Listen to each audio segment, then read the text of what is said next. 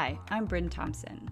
This is the Coburn Ventures podcast. It's for our clients, for investors, for our community of industry leaders, fellows, and friends. This is a group that loves the craft of investing, studies change, is dedicated to business analysis and leadership, and all that's behind the scenes of that work. I hope you enjoy it.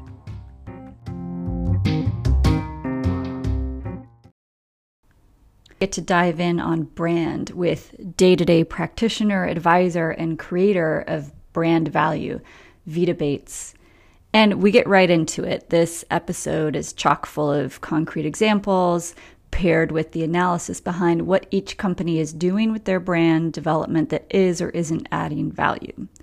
As we start, Veta is recounting a conversation she and Gavin Ivester had about a very specific product and we start there because it's a helpful example of how product design and brand character, which Veta will teach us about, can come together for powerful effect. Let's jump in.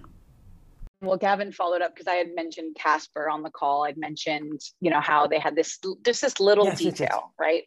About the mattress breathing a sigh of relief, which humanized a commodity in a like a very powerful way, right? And and he followed up on LinkedIn and was sort of like, you know, I, I like what you raised about the Casper thing, but he's like, but I never really saw like that. Like to me, that's like a an afterthought of the brand.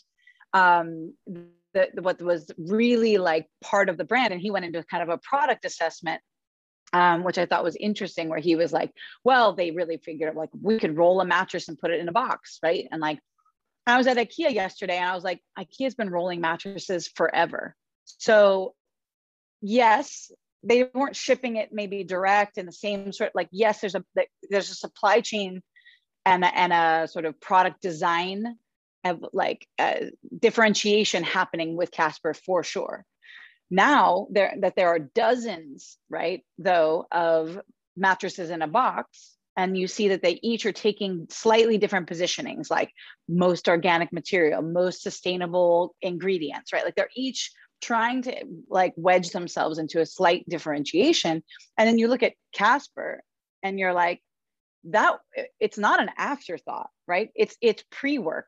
Like it's pre-game to have done what they did with the brand. And that is what Red Antler, who I like advocate for, even though I have never worked with, but I really subscribe to their view of what the value of brand can be when they spend a year designing that brand like it to me it is absolutely not an afterthought it is a beautiful synergy of product design meeting brand narrative almost, right meeting it's character almost, it's almost interwoven and can you remind yeah. me if you would the card on the breathability and of, of the can you remind me of that because i thought yeah. that was so helpful of of, of bringing to life no pun intended here but bringing to life gavin's point of the product and the brand or your communication yeah. or the, eh, eh, they're not separate things yeah they're not separate things okay there's a moment when you receive your casper where you're kind of in awe that there's a box and you're like how could my whole bed be in that box? Sure that sort of happens. And then there's an unboxing moment where you're like wow it really is a mattress. And you know and then you get to this little like instructional packet. At least this was when i bought my casper which is now a number of years ago the original. I haven't seen their product experience in the last let's say three to five years.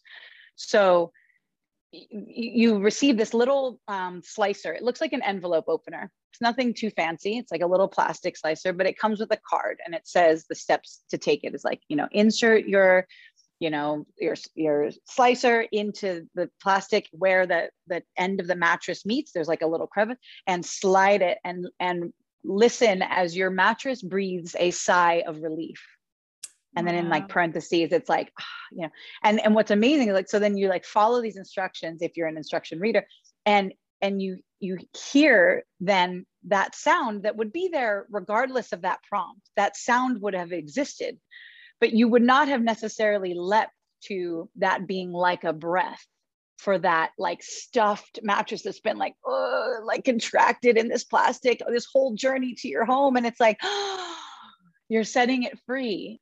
And it's like in a whole other positioning also of the fact that you have to like let it sit for an hour to like fill itself full of the air and cloudness of like before you lay on it right?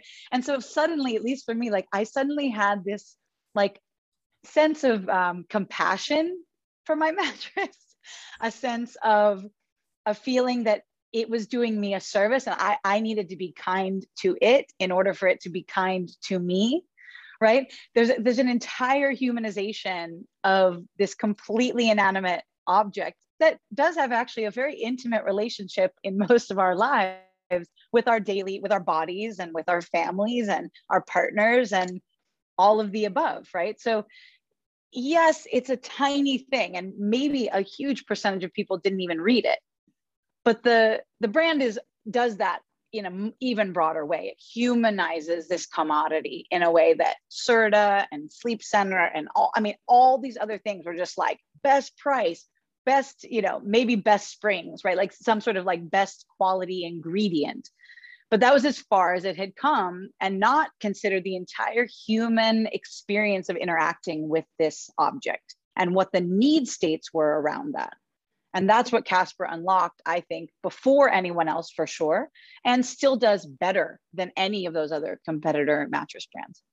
So let's go a little deeper. I'm hearing you say, and, let's stay with this. I'm hearing you say there was a character, or you said humanization. So there's a character mm-hmm. developed almost. And then also that there was an ability to get really deep into a number of the end user's senses and when you when you were describing that slicing open um, the mattress so that it could exhale and breathe another um, kind of visceral uh, brand moment came up for me when um, the pop top on a soda can. And hmm. i think was it coke that will just do that in its commercials and then have someone go ah, yeah right. Right to your senses you know okay. deep deep deep into your senses I was gonna two things stood out, Bryn, when Veta was talking. Do you notice she I don't know if she ever used the word mattress. She said my Casper twice.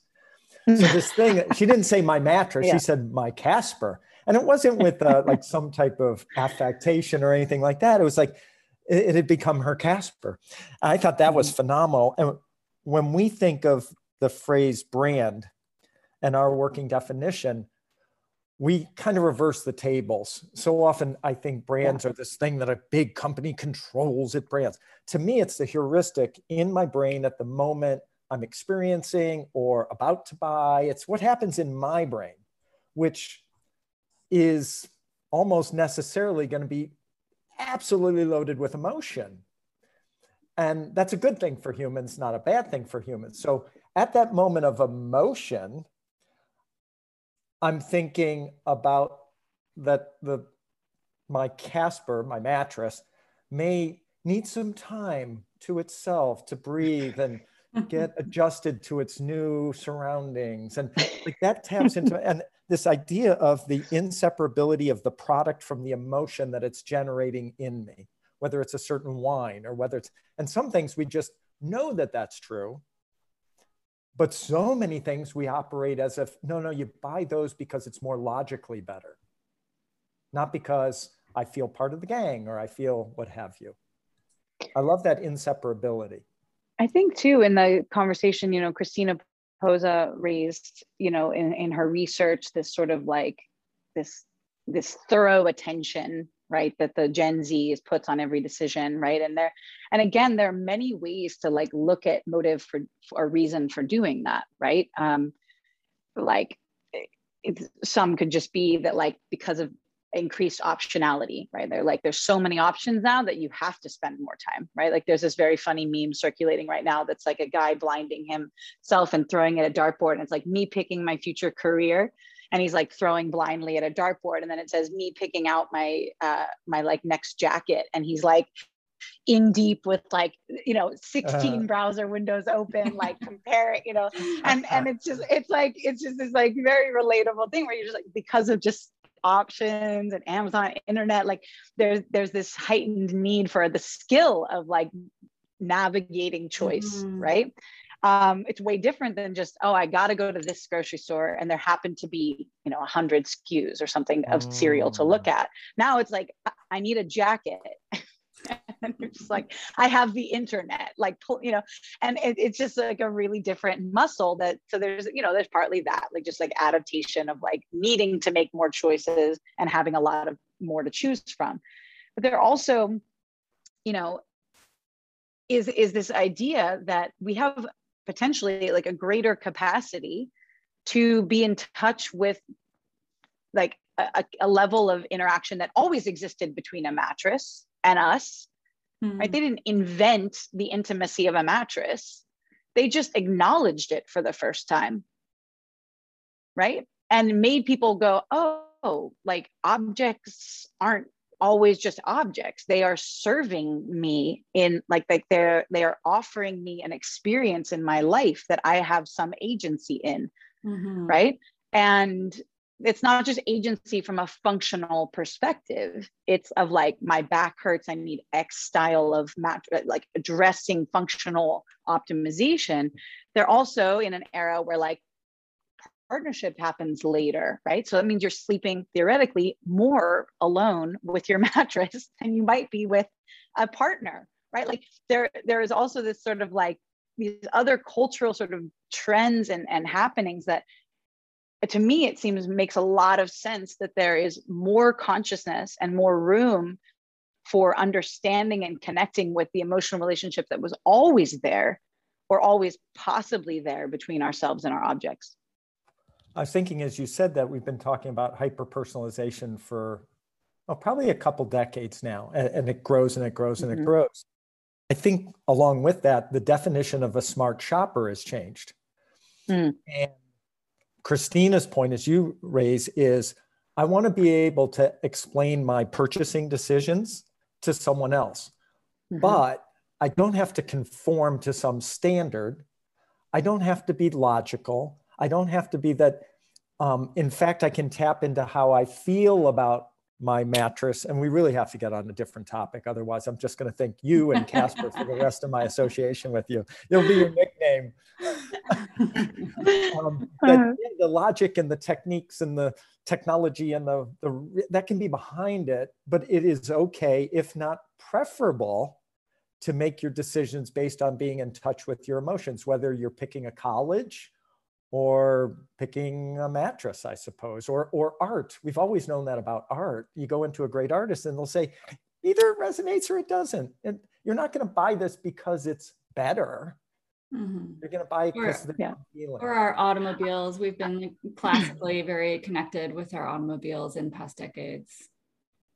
Yeah. And I would argue that, you know, a lot of, like I said, a lot of it for me is about uh, surfacing things that have been there right? So even if you weren't making the most research or intentional choice in the past, the, when you chose your Ford, to your point about heuristics, Pip, like there are there are factors socially, culturally, in your family history, like there are still ingredients in your composition that are connecting forward with a value set. As choice increases, you be, have to become more in touch with where you're because you're like, oh, well, now I have five, three to five brands who are touching pretty well on the like general heuristics. Now, how do I decide? right mm. so the the lower and this is another like red antler like in emily heyward's book obsessed like she she talks about this in the introduction which is you know a lot of where they've been working on brand in this vein since like 2007 but they're seeing because of the lower barrier to entry for companies to start because of direct to consumer you can introduce, right? Like you have less time for product market fit before brand. That's their, that's what mm. their hmm. research shows. So because, and this goes back to also Gavin and, and where we align as well, which is like it product market brand, like product brand fit. The sooner you're there, the better because you can introduce someone else can introduce a box mattress within weeks mm. of your box mattress if they needed to because of how supply chain and like private labeling and all because of all these forces of you know manufacturing that have been created.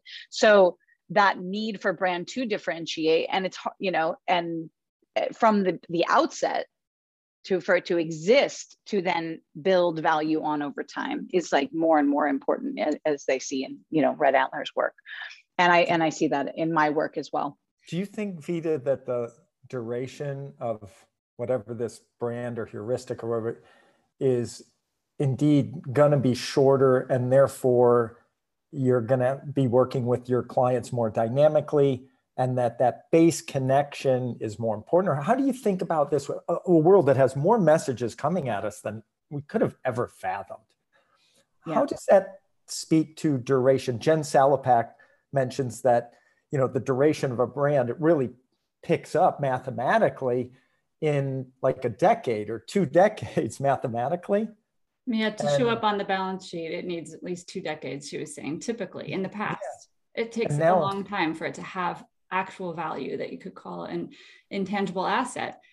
Um, everything before that is just marketing spend.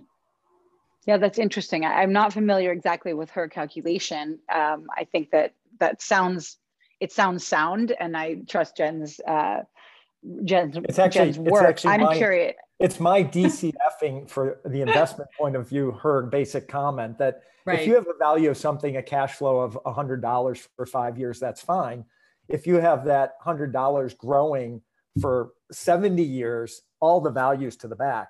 So a hmm. fly by night may get everyone's attention and may get people in the restaurant for a week or two weeks or three. But if you aren't really sustaining that into a business that's 10 years or 20 years, to Bryn's point, you're not really b- building a brand value. You're, you know, it's marketing expense and should be yeah. thought of as marketing expense. Nothing bad about that either. How do you think about this duration?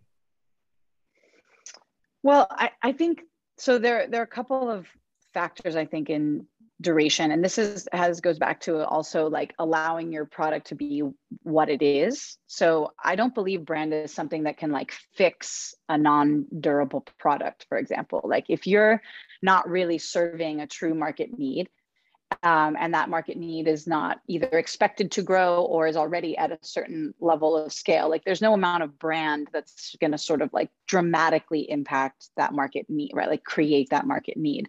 The, and so the, I, the way, I think the way Grant said it is that um, the old Mad Men days of creating a fake story about something that, right? Yeah, that's not really the world we live in today. Is that? Yeah. Would you agree with that kind of sort of of what you're saying? Absolutely, and it's why at least in my work, I really lean much more towards definition of brand character and behavior and tone of voice. Those are priorities for me over narrative any day. Because narrative is like what you choose to put on your website as your mission or some such thing, right? And they exist and they do have some value as one touch point of communicating with your audience. But if you don't know who you are, who your brand is, and that is not the founder's personality, it is not the personality of the first five people, it's not the personality of the board of directors, right? Like it, it needs to be, we work with our clients like a separate chair in the room. And and there is a point this came up in the conversations that i agree with this there's a point at which your brand just like a child like when you put your child in elementary school you're now not the only input that's like affecting that character of that child. Like your those teachers are right? So that's like adding your first you know few employees right? Like and then all the classmates and uh, okay that's like your you know like and then you start like okay now they're going on to after school program right? Like there are all these different growth stages of a of a human character where it doesn't belong exclusively to the parents. It just doesn't. those teenage but the parent correct Oh. Right. Ah. Yeah. Well, those the teenage years are real, really interesting. To like, we could unpack that metaphor for a whole other podcast, I'm sure, but or a whole other recording. The but I, I, think it's a, it's important to know that even as the quote unquote the owner of the brand, and that's where it came up in these sessions. Like you know, it's a conversation between buyer and and owner. It's also a conversation between employees and owner. You know, we've done a lot of work helping people translate brand character to HR branding. Like, what does that mean for how we hire? What how is our pro- job description written? What are the kinds of characteristics that we know will get along with our brand character right? Like really allowing it to be um, a, a persona and understanding it, making it comfortable to even say like well here's what i would do as a ceo but here's what the brand would do right? Like really differentiating between those choices you know like and obviously, that's always going to be a conversation, even among that internal guardian team, because you know that brand can't physically in that invisible chair like see like actually speak for itself but it does begin to show itself quite clearly if well defined from a principled valued standpoint values standpoint. So um you know one example beautiful new brand that was uh, just launched their first product um, in the sort of feminine care space. And they have a you know there's a, a, a slight product innovation there um, in terms of somehow you know procter and gamble and unilever never saw this insight that like oh you might want a pad and a liner in one pack. Like it's just incredible actually that that never happened. Yeah and i think it's a matter of days honestly before they just they just steal that right? And so this is a beautiful example where moons is a small shop. They're right out the gate but they fully considered the value of brand right? They are they have they have weighed in and said no like the site needs to feel a way. The language is it needs to feel ownable like they're introducing an entire vocabulary around what the discussion of the female cycle is where you call it your moons which makes it more accessible for different age groups for boys for dads for all kinds of things right? So there's a much richer and hu- again like human like uh, attempts to connect with like a different humanity around this functional physical cycle that occurs in the life of a woman and it's very powerfully executed and to execute of course visually consistent very accessible like very refined beautiful design you know um, that's not too niche towards like one generation or another but has a modern feel, right? So they really like lined up a lot of these things based on, again, market, product context. So they, they really made very intentional choices. And to me, when I saw that their product is unique for now, but I was like, the reason that that brand has value, and if I were an investor and had cash to throw at them, is I'm like, because they can pivot. They have a broad extension of direction. They have so much room now to play and stay consistent and not have it feel at all like they're shifting gears or like saving their ship or any of that. Like if they launch a different product, it's so easy now to put it into a world that they've created. And it actually, to me, building a brand world as a startup, and that's really where my specialty is, as a small shop, building a brand world gives you the most potential for duration and longevity.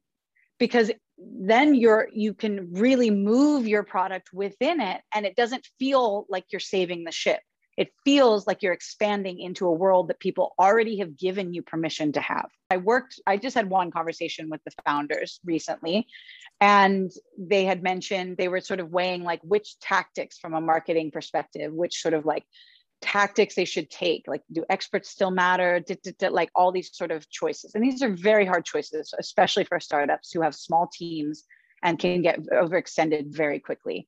And this is where to me the brand value the brand tone of voice brand values brand character are so critical as filters so i you know i i, I guide my clients like moons. i say it, you can choose expert like your data will show you based on your audience whether they are willing to receive expert advice. Your brand, though, will tell you if we are going to involve experts, here are some of the ways we are going to do that that honor the character of our brand. So it doesn't say no experts, you know, yes, experts. It's not about a tactical uh, directive from the brand. It's about if we go with experts, we also believe right in con like that um, that the only way to make periods more accessible is through conversation for example therefore when we use that expert we ask that expert to have a conversation with a mother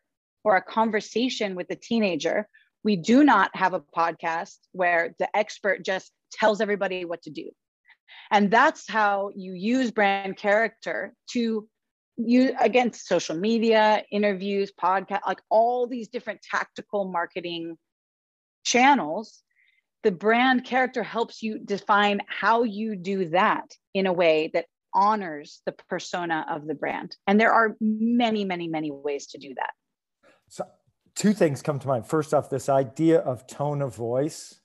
Mm-hmm. I had never thought about it in that way at all. And when you said, you know, hands down, uh, narrative, I'll give that up any day for tone of voice. And what we hear as investors and maybe other business people is it's all about the narrative, its identity, et cetera, et cetera. Hardly anyone in our world is thinking about tone of voice. And I was just thinking Procter and Gamble can probably match the product. They can mimic the product. I think it would be so hard. I don't know if for Procter and Gamble to fake the voice. Mm-hmm. Thank you, Veta. You know, when we started our conversations on assessing brand, we were perhaps more focused on uh, one dimension around sales and margins. What can a brand do to increase sales or visibility of sales or generate premium value? How long can that last and when is it really an asset? Now, from this conversation, I know I have more tools to consider how brand is really the only vehicle for great product extensions, and it creates that space to pivot. So it's providing optionality. Next week, we continue on this with Veta. We ask her how, in this day and age, if you're assessing a company, you know, with a great brand or maybe a really poor brand, what are the signals that a company is actually going to be able to take care of that brand, have principles around it, and have long term success in creating value? Thanks for listening.